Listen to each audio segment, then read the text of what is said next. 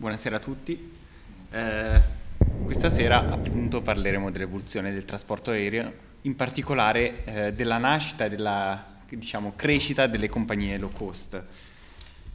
Eh, innanzitutto farò una breve presentazione del modello, perché la liberalizzazione eh, in Europa la liberalizzazione arriva con dieci anni diciamo, di ritardo eh, rispetto al mercato americano. Eh, per l'esattezza le prime leggi eh, americane eh, sono del 1978 e vi è una deregolamentazione in un'unica, un'unica tappa, diciamo un one shot. Eh, successivamente, negli anni eh, dal 1978 in poi, c'è la nascita appunto delle prime compagnie low cost e tra queste eh, si afferma il modello di Southwest, che penso un pochino tutti conosciamo perché oramai è una delle principali compagnie aeree mondiali.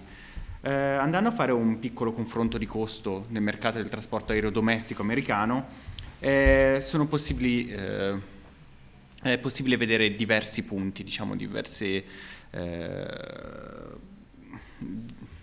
diversi punti.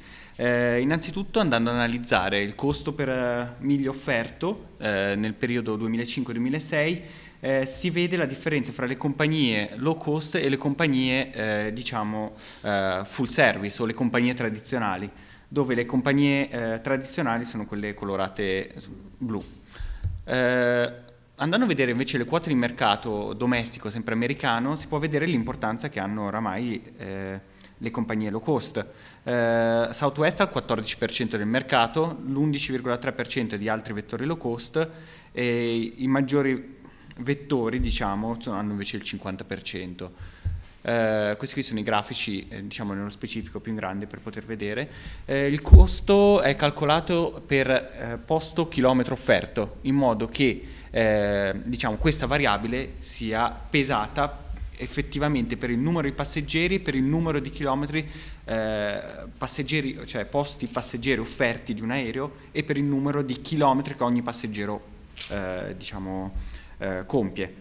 Eh, in questo modo è possibile fare un raffronto, si, vedere, eh, si può vedere che il co- in costi in centesimi di, di, dollari è circa 8 per Southwest, la media delle low cost è fra 8,8 eh, mentre la media dei network o full service è quasi di 13 centesimi, quindi c'è un buon risparmio di, di costo. Eh, invece, tornando invece al nostro mercato, che è il mercato europeo, la liberalizzazione, eh, le prime leggi avvengono nel 1987 con dieci anni di ritardo rispetto al mercato americano. Eh, questo processo di liberalizzazione è durato eh, dieci anni perché effettivamente il mercato europeo è pienamente, eh, per quanto riguarda i voli nazionali e voli intraeuropei, è liberalizzato dal 1 aprile 1997. Le direttive principali sono state eh, scritte diciamo, dall'Unione Europea nel 1992 eh, e riguarda eh, diciamo, l'accesso al mercato, le tariffe e altre regolamentazioni. Oggi sono all'esame del, della Commissione europea di DigiTrend diciamo, eh, proposte europee di riforma sia per il servizio di trasporto aereo sia per i, eh, per i diritti aeroportuali. Inoltre è presente anche una riforma del trasporto aereo in Italia di cui anche Bruno Leoni, l'Istituto Bruno Leoni se ne è occupato. Il mercato europeo, oramai è un grande mercato europeo, eh, all'incirca eh, eh, conteggiando diciamo, il, il, passeggero eh, che sbarca in un paese e che parte in un paese doppio, perché non è facile fare il conto, eh, sono c- circa un miliardo di voli eh, l'anno. Effettivamente in effetti sono sui 750 milioni di passeggeri, perché c'è un breve raddoppio per i voli intraeuropei che vengono contatti doppi. Eh, questo, diciamo, questo è necessario per poter vedere le quote di mercato. Si vede che il primo mercato è il Regno Unito, con il 21% dei voli, eh, il secondo è la Germania, il terzo la Spagna che ha quasi raggiunto la Germania, l'Italia è il quinto mercato, relativamente piccolo rispetto al Regno Unito, eh, tenendo conto che il Regno Unito ha gli stessi abitanti dell'Italia. Gli altri paesi hanno il 20, 28% della quota di mercato. Andando invece a vedere diciamo, eh, i passeggeri totali del trasporto aereo si può vedere eh, la crescita dal 1997, anno eh, in cui eh, inizia diciamo, eh, la, eh, si completa il processo di liberalizzazione al 2006, ultimo anno disponibile, diciamo, dati Eurostat. Eh, si vede benissimo che il Regno Unito da poco più di 100 milioni di passeggeri l'anno eh, arriva quasi a 220 milioni di passeggeri. Eh, I mercati che più beneficiano di questa liberalizzazione sono la Spagna, che si può vedere il progresso eh, molto evidente, e l'Italia non è messa così male. Eh, diciamo che successivamente spiegherò, eh, spiegherò, i motivi per i quali eh, l'Italia non è messa così male. Eh, L'Irlanda chiaramente ha una grande crescita anche dovuta al, al fatto che Ryanair, primo, la prima low cost europea, è appunto di bandiera irlandese. Il mercato è molto differenziato. Eh, andando ad analizzare diciamo, i voli per persona, cioè andando a rapportare il numero di, di voli, quindi di passeggeri, su, eh, con eh, la popolazione, è possibile diciamo, trovare un indice che spiega eh, quali mercati siano più liberalizzati di altri o, comu- altri o, comunque ci siano dei fattori che influenzano questo, questo indice. Vi sono mercati fortamen- fortemente liberalizzati o isole come Irlanda, Regno Unito e Spagna, eh, con un indice superiore a 3. Mercati mediamente sviluppati come Paesi Bassi, Grecia, che hanno un indice fra 2 e 3, mercati a basso sviluppo Francia, Germania Italia con 1 e 2. L'Est Europa eh, era inferiore al, l'indicatore inferiore a 1 eh, nel 2005, nel 2006 e anche nel 2006. Eh, andando invece a vedere questo indice per, ogni, eh, diciamo, per, per, le principali nazioni europee, per diciamo, i 15 paesi eh, vecchia Unione Europea più i 10 eh, diciamo, eh, 10 nuovi entranti, quindi l'ho chiamati semplicemente, semplificando Est Europa, però raggruppano i 10 nuovi paesi, quindi Cipro, Malta e gli altri. Eh, si può vedere l'Irlanda che ha quasi un indice di 7 voli per, eh, per, per abitante. Eh, la seconda è Danimarca, la Spagna ha superato quest'anno eh, il, il, Regno Unito, l'Italia si trova nell'ultimo paese dell'Europa considerato ancora vecchio, 15 paesi con 1,66. Eh, per quanto riguarda invece il 2000, il primo paese era sempre l'Irlanda, però vediamo i valori sono nettamente inferiori perché da 4.15 eh, si è passati 6 anni dopo a 6,84, potete ben vedere. Eh, eh, anche il Regno Unito e la Spagna hanno avuto un incremento molto importante perché da un indice da 2.6 eh, si è arrivato a un indice 3.6 quasi. Eh, L'Italia era sempre fanalino di coda comunque, è sempre stato fanalino di coda, anche dovuto al fatto che all'Italia evidentemente aveva sviluppato poco il mercato anche prima della liberalizzazione. Andando infatti ad analizzare l'indice nel 97, è possibile vedere i, come l'Irlanda sia comunque il primo paese, l'Italia aveva un indice di 0,92, quindi sotto l'1, eh, con l'indicatore sotto al, a 1. Eh, andando invece ad analizzare le compagnie aeree europee, cioè per vedere, questo qui abbiamo visto l'andamento del mercato, quali sono i mercati che più so, sono sviluppati. Adesso andiamo invece ad analizzare le compagnie aeree. Eh, per quanto riguarda le compagnie aeree, abbiamo visto che il mercato europeo in generale è cresciuto negli ultimi 11 anni quasi il 100%. È possibile distinguere eh, le compagnie in vettori europei e vettori regionali. Il vettore europeo è quel, eh, diciamo, quella compagnia aerea che è in grado di avere basi operative in diversi paesi, so, non solo nel paese diciamo, di bandiera. Il vettore regionale invece ha la base operativa solo in un paese. Eh, vettori europei ce ne sono ben pochi. Eh, sono solamente Air France, che ha la doppia base a Amsterdam e Parigi, Charles de Gaulle, Lufthansa, che ha Zurigo e le, il, diciamo, l'ABA Monaco e Berlino, e Ryanair e EasyJet che hanno diverse basi in tutta Europa. Eh, all'Italia e Iberia invece sono oramai dei vettori regionali, vedremo anche come quote di mercato rispetto alle quote di mercato sono veramente basse e eh, British Airways eh, invece sembra aver fallito la trasformazione da uh, operatore regionale a vettore, uh, diciamo a vettore europeo. E infatti British Airways era in lizza per conquistare Iberia Così facendo avrebbe preso un'altra base operativa a Madrid e Barcellona, invece adesso sembra avere l'unica base operativa a Londra e vedremo che British Airways ormai è un piccolo operatore se confrontato alla grandezza del mercato. Andiamo a vedere il market share diciamo, dei passeggeri in Europa nel 2007. Eh, questi qui sono dati elaborati eh, elaborati al settembre 2007, quindi gli ultimi dati disponibili, si può vedere che compa- la prima compagnia europea, Air France, con solamente il 9% di mercato, perché comunque pur facendo 70 milioni di passeggeri, questa quota su un mercato da 750 milioni di passeggeri ha solamente il 9% del mercato. Lufthansa è la seconda compagnia eh, aerea europea con il 7.7%. Eh, Ryanair, la prima low cost irlandese, quest'anno fa circa 50 milioni di passeggeri, eh, al 6% di quota di mercato. Le altre compagnie low cost sono EasyJet, molto importante, che è inglese, e eh, Air Berlin, che invece è tedesca.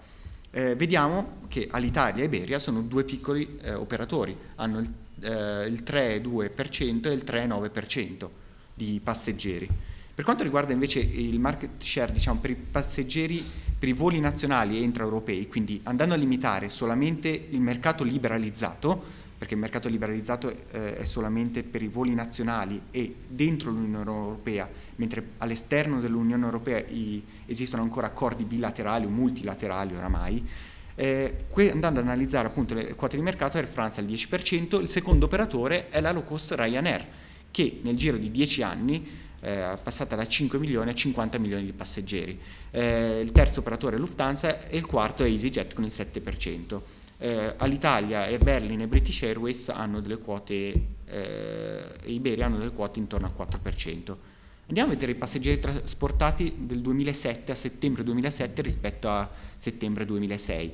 Si possono vedere quasi 70 milioni di passeggeri di Air France, i quasi 60 milioni di Lufthansa che ha inglobato anche Swiss, Swiss che era sull'orlo, diciamo, cioè era fallita, eh, Ryanair invece ha quasi raggiunto i 50 milioni di passeggeri, si presume che a dicembre eh, di quest'anno possa arrivare alla fatidica soglia dei 50 milioni. Eh, all'Italia e Iberia hanno intorno a 23-24 milioni di passeggeri, eh, all'Italia 24 milioni di passeggeri, Iberia 20, 27. Eh, la seconda compagnia low cost, EasyJet, che è la quarta diciamo, a partire da sinistra, eh, ha raggiunto i 38 milioni di passeggeri quest'anno. Eh, sono riportati anche dei piccoli operatori low cost, Norwegian, Whaling, Wizz Air e Sky Europe, per poter vedere eh, successivamente degli altri dati. Sono appunto questo. La crescita dei passeggeri negli ultimi 12 mesi. Si può vedere che Whaling è cresciuta del 77%, Wizz Air, che è una compagnia diciamo polacca, è cresciuta del 36%, Sky Europe, che è una compagnia slovacca, eh, del 30%, Norwegian del 26%. Per questo avevo riportato questi piccoli operatori. Sono le piccole low cost che stanno crescendo e che hanno più o meno fra i, 3, eh, fra i 2 e i 5 milioni di passeggeri l'anno, quindi sono relat- molto piccole rispetto al mercato europeo. Eh, andando a vedere eh, la crescita dei maggiori vettori, si può vedere per quanto riguarda le low cost, il primo per crescita è sempre Ryanair con un incremento del 20%, Air Berlin ha avuto un incremento del 13%, come, così come EasyJet. Eh, per quanto riguarda invece i vettori tradizionali, full service anche detti, eh, l'incremento di Lufthansa è stato del 12%, anche perché ha inglobato Swissair. Uh, senza questo inglobamento sarebbe circa del 6% la crescita. Air France, uh, uh, il numero di passeggeri di Air France sono cresciuti del 3%, all'Italia è stabile, British Airways è stabile, Iberia, eh, i passeggeri di Iberia sono, eh, sono, diminuiti anche perché Iberia si sta riposizionando verso i voli intercontinentali, eh, quindi pa- trasporta meno passeggeri ma ha più alto valore aggiunto. Eh, cosa si può diciamo, desumere? Il mercato risulta essere poco concentrato, il primo operatore ha una quota superiore eh, ha una quota inferiore al... nessun operatore ha una quota superiore al 10%, abbiamo visto Air France è circa il 9%. Le compagnie in crescita sono i low cost, tre dei primi sei vettori europei per i voli nazionali intraeuropei sono low cost, all'Italia ha una quota veramente piccola, intorno al 3%. Andando invece a vedere la redditività delle compagnie, e si può benissimo, l'EBIT, cosiddetto Earning Before Interest and Tax, eh, si può benissimo vedere quali sono le compagnie profittevoli e quali no. Eh, spicca, il vo- il, spicca vabbè, all'Italia purtroppo, eh, con quasi circa il meno 10%. Questo significa che se i ricavi dell'Italia sono fatti pari a 100, i costi operativi, operativi quindi poi mancano ancora le tasse, altre voci di spesa, i costi sono 110, quindi il 10% in più.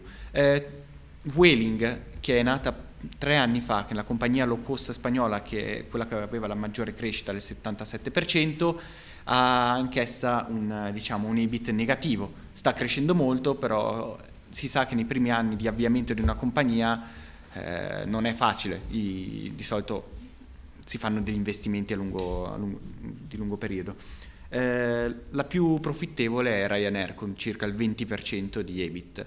È proprio diciamo fuori mercato perché tutte le altre compagnie hanno degli indici, un EBIT inferiore al 10%, spicca l'8% di British Airways che ha saputo fare una ristrutturazione dopo il 2001, eh, il 7% di EasyJet, Lufthansa, comunque sono tutte diciamo mediamente, tutte negli ultimi anni, eh, nell'ultimo anno hanno, hanno, avuto un EBIT positivo e, pro- e, hanno fatto dei profitti.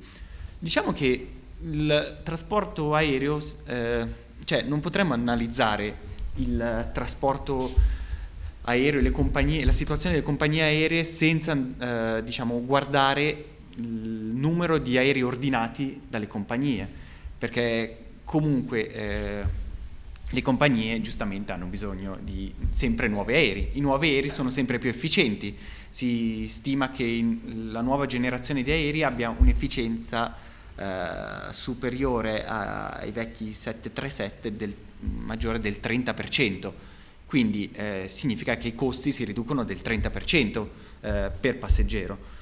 Eh, andiamo a vedere appunto queste, questi dati. Spicca i 129 aerei 737-800 di Ryanair, che è il quarto da destra, vedete, sono c- quasi 130 aerei ordinati, già in ordine non opzionati, sono in ordine, cioè significa che li comprerà. Eh, questo eh, adesso Ryanair ha 130 aerei, prevede di raddoppiare arrivare a 80 milioni appunto, di passeggeri, 90 milioni di passeggeri nei prossimi 5 anni.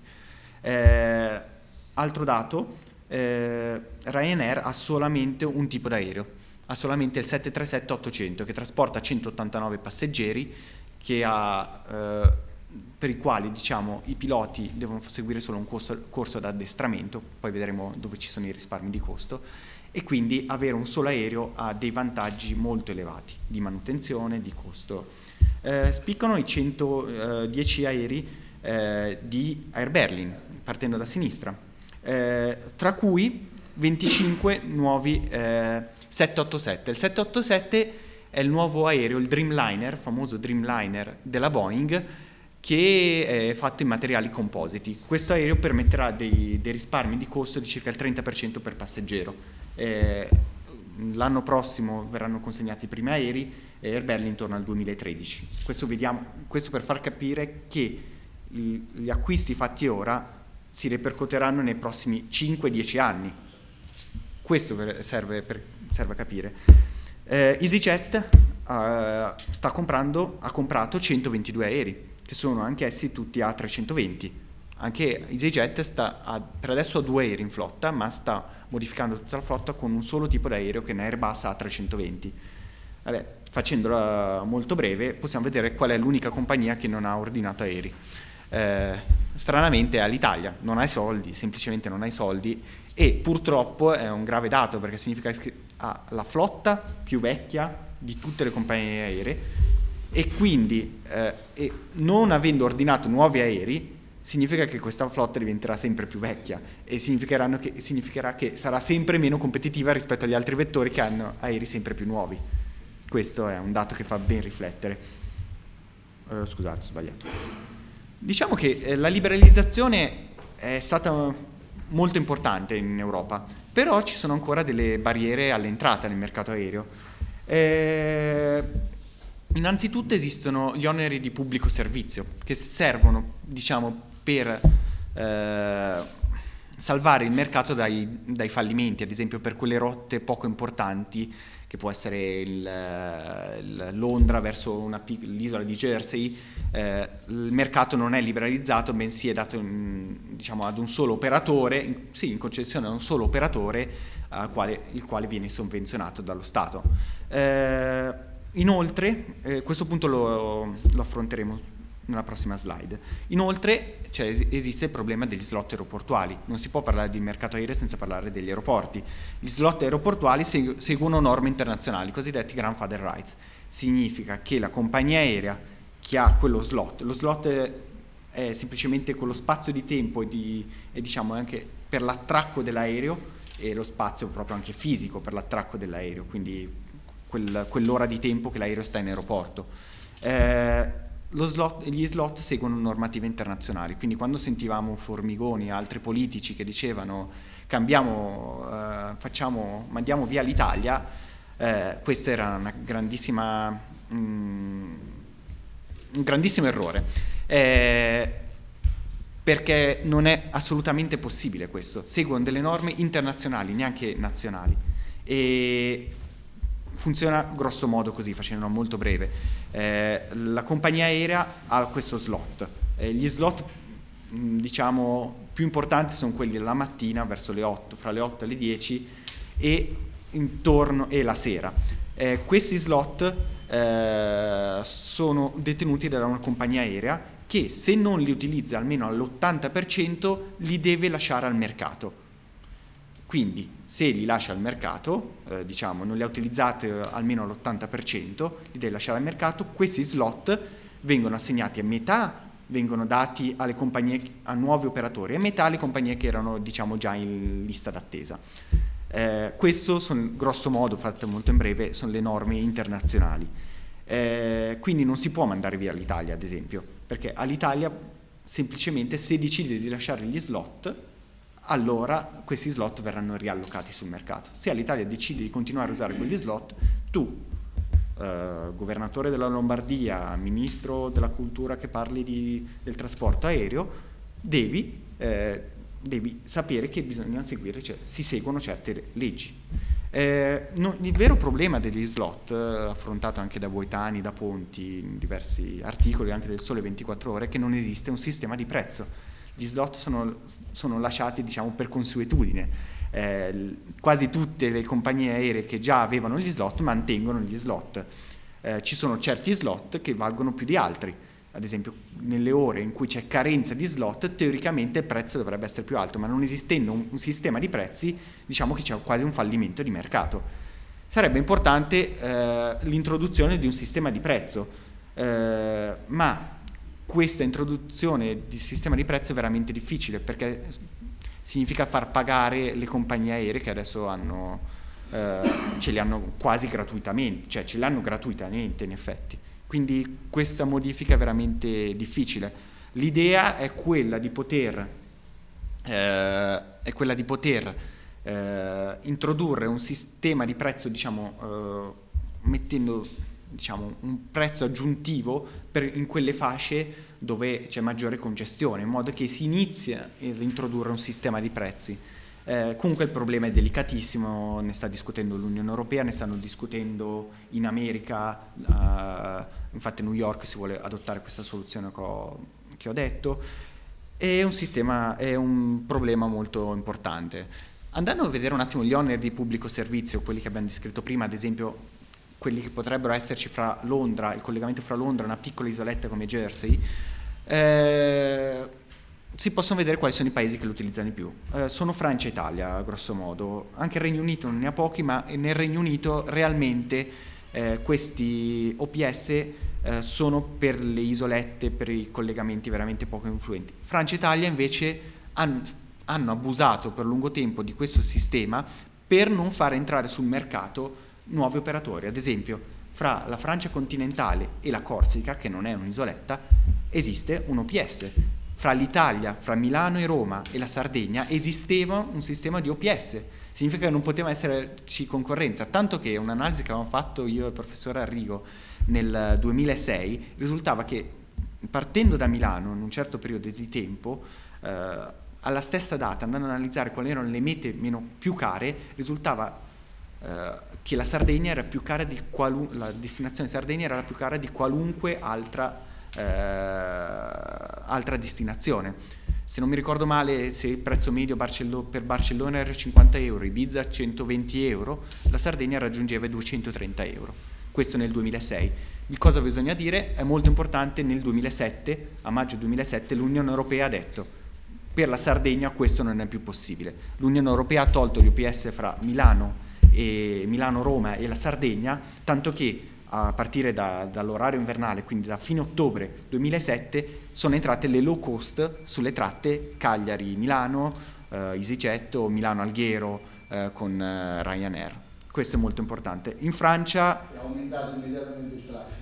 Eh, sì, chiaramente non si possono ancora, dato che è passato solamente un mese, un'analisi completa si potrà fare semplicemente a marzo quando diciamo, finisce l'orario invernale, però si presume che il traffico aumenti tanto e i prezzi diminuiscano, diminuiscano molto, perché la concorrenza, come ben si sa, fa diminuire i prezzi.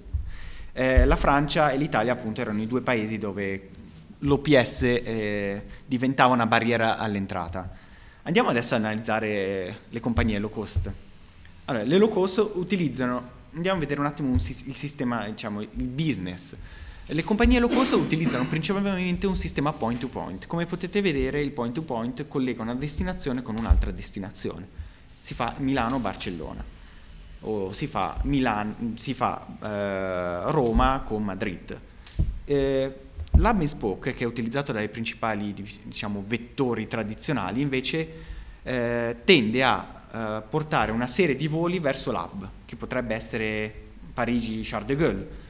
Tutti questo, questi, i voli diciamo, da A, B, C, D e F verso eh, la destinazione X che è l'hub, si chiama Federaggio, vanno tutti verso questo aeroporto, eh, c'è un'onda, eh, infatti si parla proprio di sistema onda, c'è un'onda che arriva a X e subito dopo l'aereo riparte, ad esempio per una destinazione intercontinentale. Questo è il sistema di hub. Eh, diciamo che in Italia il sistema di hub non è che esisteva molto, perché comunque eh, all'Italia aveva 24 aerei per il lungo raggio. Eh, fate conto che invece eh, eh, Air France ne ha tipo più di 100, 120, 130. Quindi all'Italia eh, serviva due hub, Roma Fiumicino e Malpensa, con 24 aerei. Air France aveva 120 aerei solo su, per il lungo raggio, eh solamente su Parigi, quindi era un, cioè, era un hub ma molto molto carente. Eh, infatti andarsi a riposizionare la scelta di un solo hub comunque è intelligente, Roma, Milano che sia, poi lì sta, sta al management decidere di Alitalia. Andiamo a vedere le compagnie low cost europee, sono attori sempre più importanti. Sulla scala di sinistra si possono vedere eh, i dati per, in percentuale, che poi è il, quella in blu, eh, i voli sul totale, eh, diciamo, i voli low cost sul totale dei voli in Europa nel, diciamo, nel, nel 2006 aveva raggiunto il 16%. Questi qui sono i voli, non sono i passeggeri.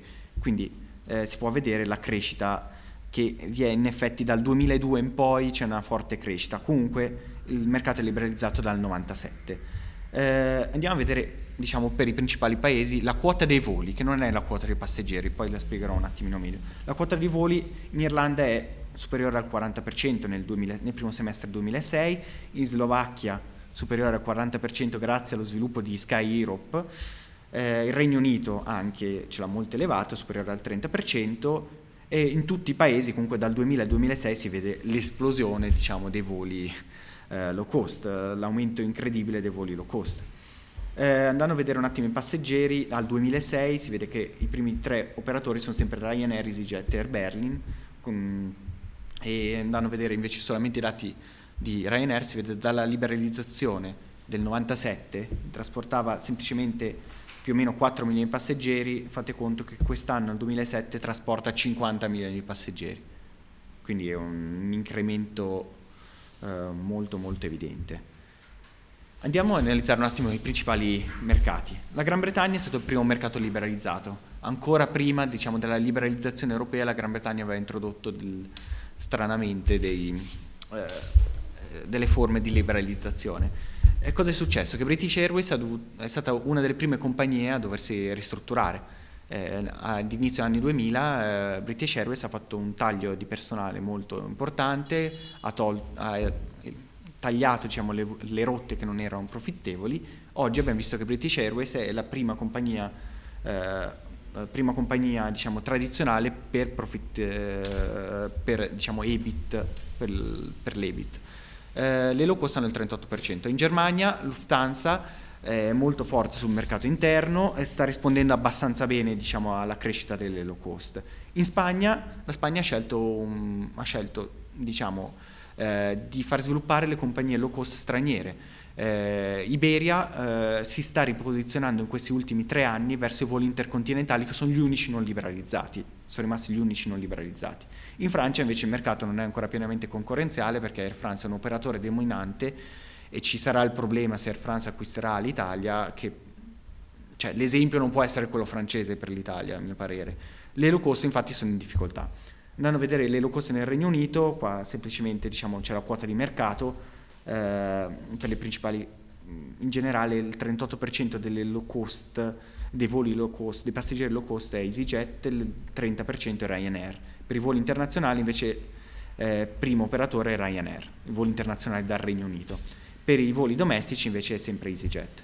Le low cost in Germania vediamo la crescita, se i full service sono eh, per i voli diciamo intra-europei i voli full service sono comunque cresciuti e le low cost sono passate negli, dal 2004 al 2006 sono raddoppiate. In Spagna si possono vedere, eh, ci sono ben 35 milioni, nel 2006 c'erano 35 milioni di passeggeri che avevano volato low cost, la Spagna ha deciso di far sviluppare vettori stranieri, cioè al, al bando alla nazionalità eh, Ryanair al 20%, EasyJet il 20% e Air Berlin il 18%. Uh, negli ultimi anni sta crescendo Vueling, che comunque possiamo vedere è il terzo, quarto, quinto, sesto operatore.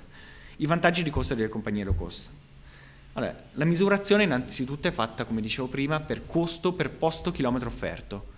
Così facendo è possibile fare una comparazione. Il modello di business è molto diverso, abbiamo visto. Eh, Ryanair è il leader indiscusso e il principale risparmio di costo delle low cost. Allora, innanzitutto è personale. Gran parte, le low cost hanno una produttività del personale molto elevata. Se eh, per ogni, diciamo, eh, per ogni dipendente Ryanair, se non mi ricordo male, andiamo, trasporta circa 10.000 passeggeri. Quindi ogni dipendente eh, di Ryanair fa, trasporta 10.000 passeggeri all'anno. Sarà poverino. eh, un dipendente all'Italia trasporta più o meno 1300 a fatica 1300 passeggeri.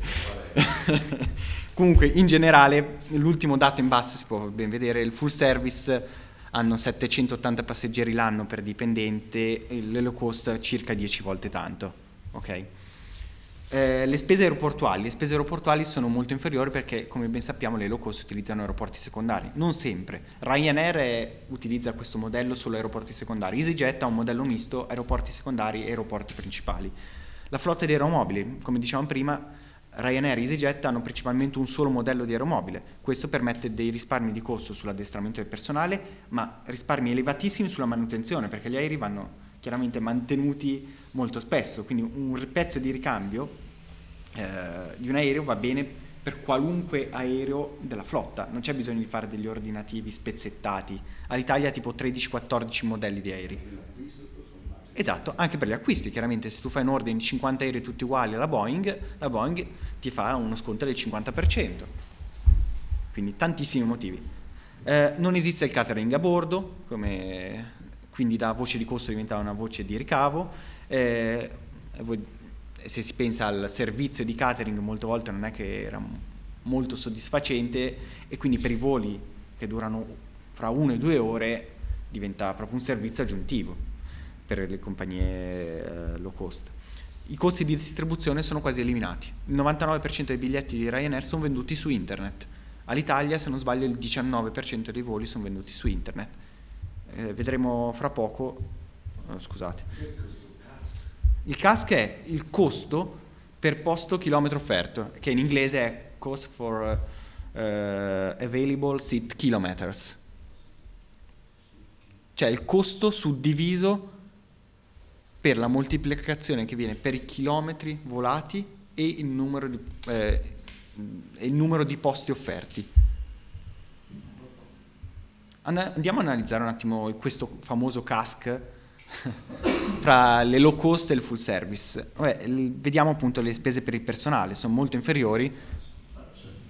Chiaramente molto, molte volte anche perché eh, il servizio è dato in outsourcing.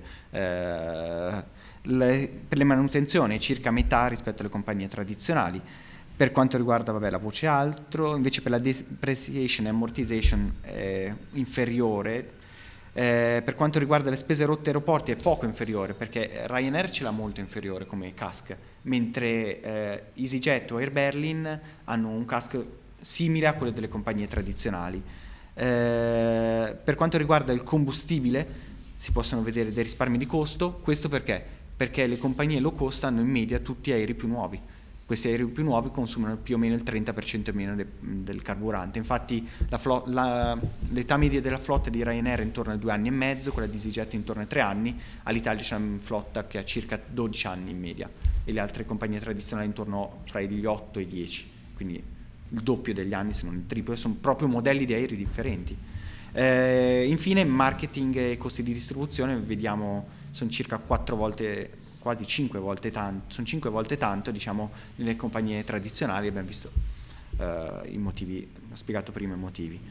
Questa è la stessa rappresentazione. Prim- diciamo che si possono vedere un attimo le prime eh, principali correlazioni che esistono, sono un po' da economista, eh, fra il CASC e il load factor. Chiaramente al diminuire del CASC, eh, all'aumentare del CASC, scusate, al diminuire dell'hot factor. Allora, scoprire legge, all'aumentare del... no scherzo. No, no, al diminuire dell'hot factor diminuisce il CASC. No, all'aumentare dell'hot factor. All'aumentare dell'hot factor diminuisce il CASC. Ho detto il contrario. Ok, scusate. Tutte le combinazioni quella Sì, sì, non l'ho azzeccata. E... no, quindi chiaramente più un aereo è pieno, eh, eh, l'hot factor semplicemente è quanto è pieno un aereo, minori sono i costi. Eh, all'aumentare invece eh, della flotta, eh, dell'età media della flotta, aumentano anche i costi, c'è una buona correlazione, diciamo, come potete vedere. Andiamo ad analizzare le low cost nel mercato italiano. Beh, eh, sono entrati nuovi player stranieri, soprattutto compagnie low cost, Ryanair, EasyJet, concorrenti, quindi sono molto agguerriti. È presente la debolezza dell'Italia, che è divenuta quasi un vantaggio per il mercato italiano, perché avere un, un, operatore, un, operatore, molto debole ha fatto sì che gli altri si potessero sviluppare, soprattutto perché esistono norme europee e non norme italiane, secondo me.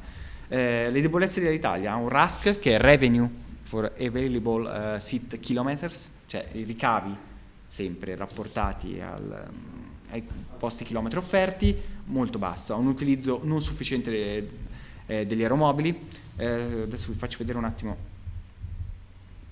Eh, potete vedere aircraft utilization che è 1, 2, 3, 4, 5, 6, 7 la settima sono i minuti al giorno utilizzati.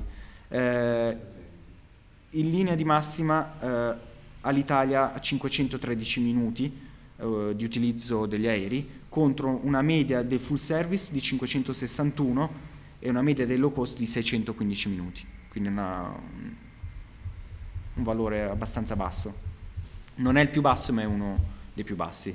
Età media della flotta è troppo elevata e soprattutto all'Italia eh, non è forte negli unici mercati eh, diciamo eh, non liberalizzati. Nel senso, all'Italia potrebbe essere molto forte sui mercati intercontinentali che non sono aperti alla concorrenza se non il mercato diciamo, USA Unione Europea a partire dal 31 marzo 2008 eh, all'Italia è molto debole. Invece era forte proprio in quei mercati che sono stati aperti alla concorrenza e quindi ha sofferto tantissimo. Vediamo infatti le quote di mercato dal 96 al 2006. Eh, la quota di mercato nazionale scende dal 78-79% a valori vicini al 40%. Eh, per, il, diciamo, per, il, mercato europeo dal 33% scende sotto 20, intorno al 17%, per l'intercontinentale aveva già una quota di mercato bassa e comunque rimane bassa sotto il 30%. In generale la linea rossa, vedete, da quasi il 50% è passata al 25% la quota di mercato all'Italia. Eh, quello che bisogna... Aveva il 50% del mercato, no? Sì, nel 96. Mercato italiano, eh? Si intende? Siamo sempre sul mercato italiano. Nel 96 aveva il 50%, anche perché non era molto liberalizzato il mercato. Ma la cosa, diciamo... Eh, eh, importante da dire che all'Italia non ha perso passeggeri, più o meno aveva, trasportava 24 milioni di passeggeri nel 96 e nel 2006 ne trasporta più o meno 24 milioni di passeggeri. Sono tutti gli altri che sono cresciuti e hanno ampliato diciamo, il mercato. Una volta si viaggiava in 48. esatto, esatto, esatto. Perfetto, esattamente. Adesso sono più di 100 milioni i passeggeri. Più di 100 milioni l'anno. Oh, sbaglio sempre tasto, scusate. Andiamo a vedere un attimo le perdite operative, questo qui è ripreso da un lavoro pubblicato sul Bruno Leoni, vediamo le perdite operative di Alitalia, cioè ricavi meno costi. Tutti questi, diciamo, sono, fina- Tutti questi sono finanziati dal contribuente italiano tramite ricapitalizzazioni. Sono circa 3 miliardi e 3 di euro, se non sbaglio, negli ultimi... 9, esatto, sì, sì. 9 anni di perdite consecutive soprattutto. Eh, questo grafico invece eh, semplicemente pareggia dall'Italia come si potrebbe raggiungere, fissando diciamo, il CASC, vediamo all'aumentare del lock factor come potrebbe aumentare il, il, il cosiddetto RASC. Ci vorrebbe, adesso il, il load factor di Alitalia è 36, 30, eh, 73,6, dovrebbe arrivare al, circa all'81%, quindi dovrebbe crescere di 8, eh, di 7,4.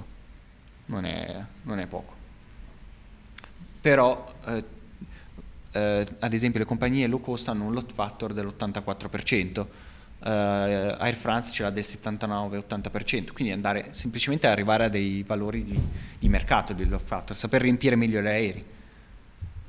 Eh, facendo un breve confronto RASC e CASC diciamo, fra low cost all'Italia e Iberia, perché Iberia è una compagnia che ha dimensioni simili all'Italia. Eh, si può ben vedere che all'Italia ha i costi più elevati e, nonostante abbiamo il RASC più elevato, chiaramente. Eh, risulta chiaro che Ryanair ha un CASC molto basso, circa eh, un terzo, un po' più del, di un terzo rispetto a, all'Italia, 3,57 centesimi di euro, eh, mentre all'Italia quasi 10. Andiamo a vedere le quote di mercato passeggeri internazionali in Italia, più o meno questa è una stima, quindi all'Italia ha più o meno il 20%, eh, Ryanair il 15%, EasyJet il 6.3%, altri low cost il 12%. Semplicemente per vedere la crescita, cioè Ryanair si presume che nel giro di 2-3 anni possa, per i passeggeri internazionali possa superare l'Italia, quindi diventare il primo operatore. Eh, un'analisi diciamo, trimestrale del mercato low cost italiano è fatta dall'Università Milano Bicocca, da cui derivo, eh, dal CRIET, che è un nuovo centro di ricerca dove è presente anche il professor Ugo Arrigo, che collabora anche, anche lui con il Bruno Leoni. Eh, è un'analisi diciamo, dei voli settimanali eh, dall'aprile, condotta dall'aprile 2006 all'ottobre-novembre 2007. Si vede che c'è una crescita continua delle low cost, poi vedremo le destinazioni, principali paesi d'origine e chi sono i principali player. Eh, la quota dei, diciamo, dei voli eh, in generale delle compagnie low cost sul totale è quasi il 20%. Eh, questo 20% è, riguarda i voli, non i passeggeri. Bisogna tener conto che eh, le compagnie low cost viaggiano in media con aerei più, diciamo, più pieni, eh, non solo, hanno anche aerei mediamente più grandi, a parità di, chiaramente di destinazione. Eh, quindi più o meno la quota di mercato si, pre- si, stima, utilizzando un modello che aveva utilizzato io e il professor Arrigo, arrivi quasi al 30%, 28-30% in Italia. Eh, si può ben vedere che soprattutto per i voli internazionali è stato, si è raggiunto quasi il 25% dei voli sono in mano alle low cost. Per i nazionali invece solamente il 10%, anche perché per i nazionali la principale rotta Milano-Roma diciamo è, non è molto concorrenziale perché ci sono per adesso solamente due operatori, eh, Air One e Alitalia principalmente, eh, dal Milano, diciamo Milano, Lianate, Roma, Fiumicino. Ed è il problema degli slot che non, possono, non sono lasciati liberi, quindi non c'è realmente concorrenza. Questo qui in evoluzione temporale si può vedere che a gennaio 2007 era il 17% dei voli e ad aprile 2006 il 15% dei voli, quindi sono stati guadagnati 5 punti percentuali nel giro di un anno e mezzo. Quindi l'incremento è davvero notevole, si passa da circa eh, da 1500 voli internazionali eh, delle compagnie low cost, siamo arrivati, eh, diciamo, facendo un raffronto ad aprile 2007 che è un anno e soprattutto lo stesso periodo sono 2100, quindi sono circa 600 voli in più alla settimana offerti dai low cost. Eh, andiamo a vedere le quote di mercato delle low cost, sempre per i voli, perché la nostra analisi si basa sui voli. Il principale operatore è Ryanair con il 33%, secondo EasyJet, terzo è Vueling che sta crescendo tantissimo, il quarto HLX che adesso è passato a TUI, eh, operatore tedesco. Eh, vediamo che è, l'unico operatore italiano è MyAir, che oltretutto nasce dalle ceneri di volare web. Gli amministratori, non so se i consiglieri, comunque gli amministratori delegato di volare web, gran parte del, del, diciamo, del management di volare web, quando è fallita è passato direttamente a MyAir. Quindi diciamo... Esatto, più o meno. purtroppo in Italia l'esperienza dei low cost, dei low cost italiani non ha avuto successo. Comunque l'importante è che si sviluppi. Esatto. E soprattutto utilizzano tipo adesso hanno fatto il Milano-Lione se non sbaglio perché sono rotte che le grandi compagnie low cost non fanno quindi solamente in quel caso riescono però se non, non mettono praticamente nessun dato sul sito internet non pubblicano niente ma non si sa bene, cioè non si sa bene come, come, come vada, però non si presume benissimo. Eh, le quote di mercato a gennaio 2007, Ryanair aveva il 40%, EasyJet il 19%, diciamo che res- le restanti low cost stanno crescendo più di, di Ryanair e EasyJet. Eh, ci può essere anche un effetto comunque di, di periodo dove Ryanair sopprime diciamo, meno rotte invernali rispetto agli altri operatori. Eh, andando ad analizzare invece il, l'origine e destinazione di questi voli, eh, andando a considerare tipo l'Italia nel complesso, si può vedere qual è la destinazione principale, la Gran Bretagna, eh, seguita dalla Germania, il 19%, e dalla Spagna. Principalmente sono questi tre i principali mercati. Per ogni diciamo, eh, colonna, quindi si può vedere per Milano, per Roma, per gli altri aeroporti del centro-nord, quindi Pisa, Venezia, eh, il totale del centro-nord e il sud Italia per vedere, eh, dopo vedremo leggermente l'arretratezza purtroppo del mercato aereo del sud Italia low cost. A Milano la principale destinazione è la Gran Bretagna, Roma invece la Spagna, eh, in generale per gli altri del centro-nord è la Gran Bretagna perché eh, molti inglesi diciamo vanno Pisa, quindi Pisa-Firenze, vanno, Venez- vanno a Venezia. Eh, al sud Italia la principale destinazione sembra più eh, Germania, anche penso per motivi di, di, mobilità degli anni precedenti, quindi di emigrazione. Eh, bisogna dire infatti che parte del, buona parte del mercato low cost va a sostituire charter o altri mezzi sostitutivi, non va tanto a influenzare sulle compagnie aeree tradizionali, che infatti abbiamo visto che son, il numero di passeggeri delle compagnie tradizionali è sempre stabile. Eh, andando invece a analizzare eh, Mm, diciamo, le quote orizzontali si può vedere il totale dei voli internazionali, che è l'ultima riga. Eh, solamente, fatta 100 l'Italia, solamente il 13% dei voli parte dal sud Italia. Eh, il primo, l'87% chiaramente dal no, centro-nord, il 32% quindi da Milano, il 28% da Roma e il 26% dagli altri aeroporti. Eh, si possono vedere quindi poi la Gran Bretagna e Germania come si suddividono, comunque questi dati poi si trovano. Eh, la, direi che ho quasi finito, ecco, non vi tedio ulteriormente, eh, la centralità degli aeroporti. Velocemente, gli aeroporti che hanno sviluppato molto le low cost crescono più della media del mercato, almeno questo nel primo semestre 2007 rispetto al 2006. Eh, I principali aeroporti europei, eh, li possiamo vedere, in media sono cresciuti dal 2002 al 2006, del, se non mi ricordo male, del 22%, 20, 25%. Eh, quindi Milano Malpensa è più o meno nella media, comunque la crescita non è molto elevata, esempio, tranne per London Stansted dove aero, dove ci sono molte compagnie low cost. Se andiamo a vedere invece gli aeroporti low cost, eh, la crescita di questi aeroporti dove sono entrate le low cost è stata molto più evidente, è stata dell'82% dal 2003 al 2006, quindi eh, considerando un anno in meno addirittura, dal 25 si passa Ah. Sì, Oriol Serio quest'anno supererà i 5 milioni di passeggeri, però sono un pochino tutti gli aeroporti eh, che hanno, mh, mm, diciamo, hanno, fatto entrare le low cost che sono stati in grado di svilupparsi. Chiaramente fanno anche soldi. Eh. Eh, andando a vedere un attimo i dati operativi dei principali aeroporti italiani ed europei, eh, vediamo come ADR e SEA, che sono i due principali operatori italiani, sono dei nani rispetto, c'è il nanismo, come direbbe Sartori, no, eh, c'è il nanismo degli aeroporti italiani rispetto a Aeroport de Paris o Schiphol o BAA che oltretutto non gestisce solamente aeroporti inglesi ma anche aeroporti in Australia, l'aeroporto di Napoli ad esempio.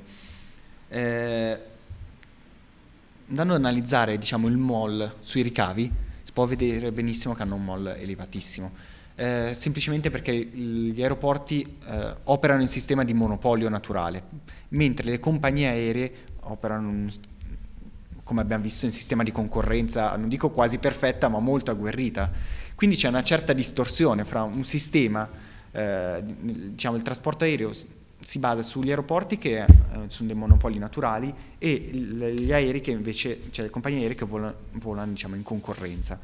E quindi c'è una certa distorsione a favore eh, diciamo della, del sistema aeroportuale.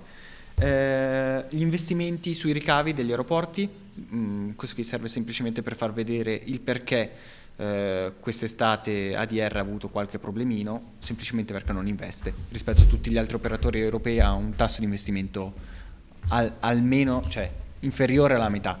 Eh, questo perché ADR un, brevemente, eh, perché ADR, ADR, ha avuto dei problemi diciamo, per quanto riguardava i soci. C'erano i soci italiani, i soci eh, australiani, Maccheri, erano in continua lotta finché non si è risolto all'inizio di quest'anno questa disputa. ADR aveva dei piani congelati di investimento e, e questo è stato molto grave, soprattutto perché l'ENAC o comunque non, ha, non c'è stato nessuno che ha controllato questi, eh, questi piani. Mm? Hanno vinto gli italiani, stranamente mentre Macquarie fa degli investimenti un pochino in tanti aeroporti di tutto il mondo, quindi era un grande operatore. Eh, probabilmente sapeva fare bene il proprio mestiere, però in Italia non sempre chi sa fare meglio poi vince le gare, soprattutto nel capitalismo italiano. Vediamo, il problema secondo me principale, del, cioè non so se è un problema, comunque gli aeroporti, principali aeroporti italiani, ad eccezione di, di Roma, sono tutti in mano pubblica. Sono degli aeroporti che proprio sono cosiddette vacche da mungere perché generano milioni e milioni di euro che vanno nelle casse, nel caso di Milano, nelle casse comunali e in parte la provincia perché Asam non è altro che il braccio diciamo, gestionale di, di, di, di Penati.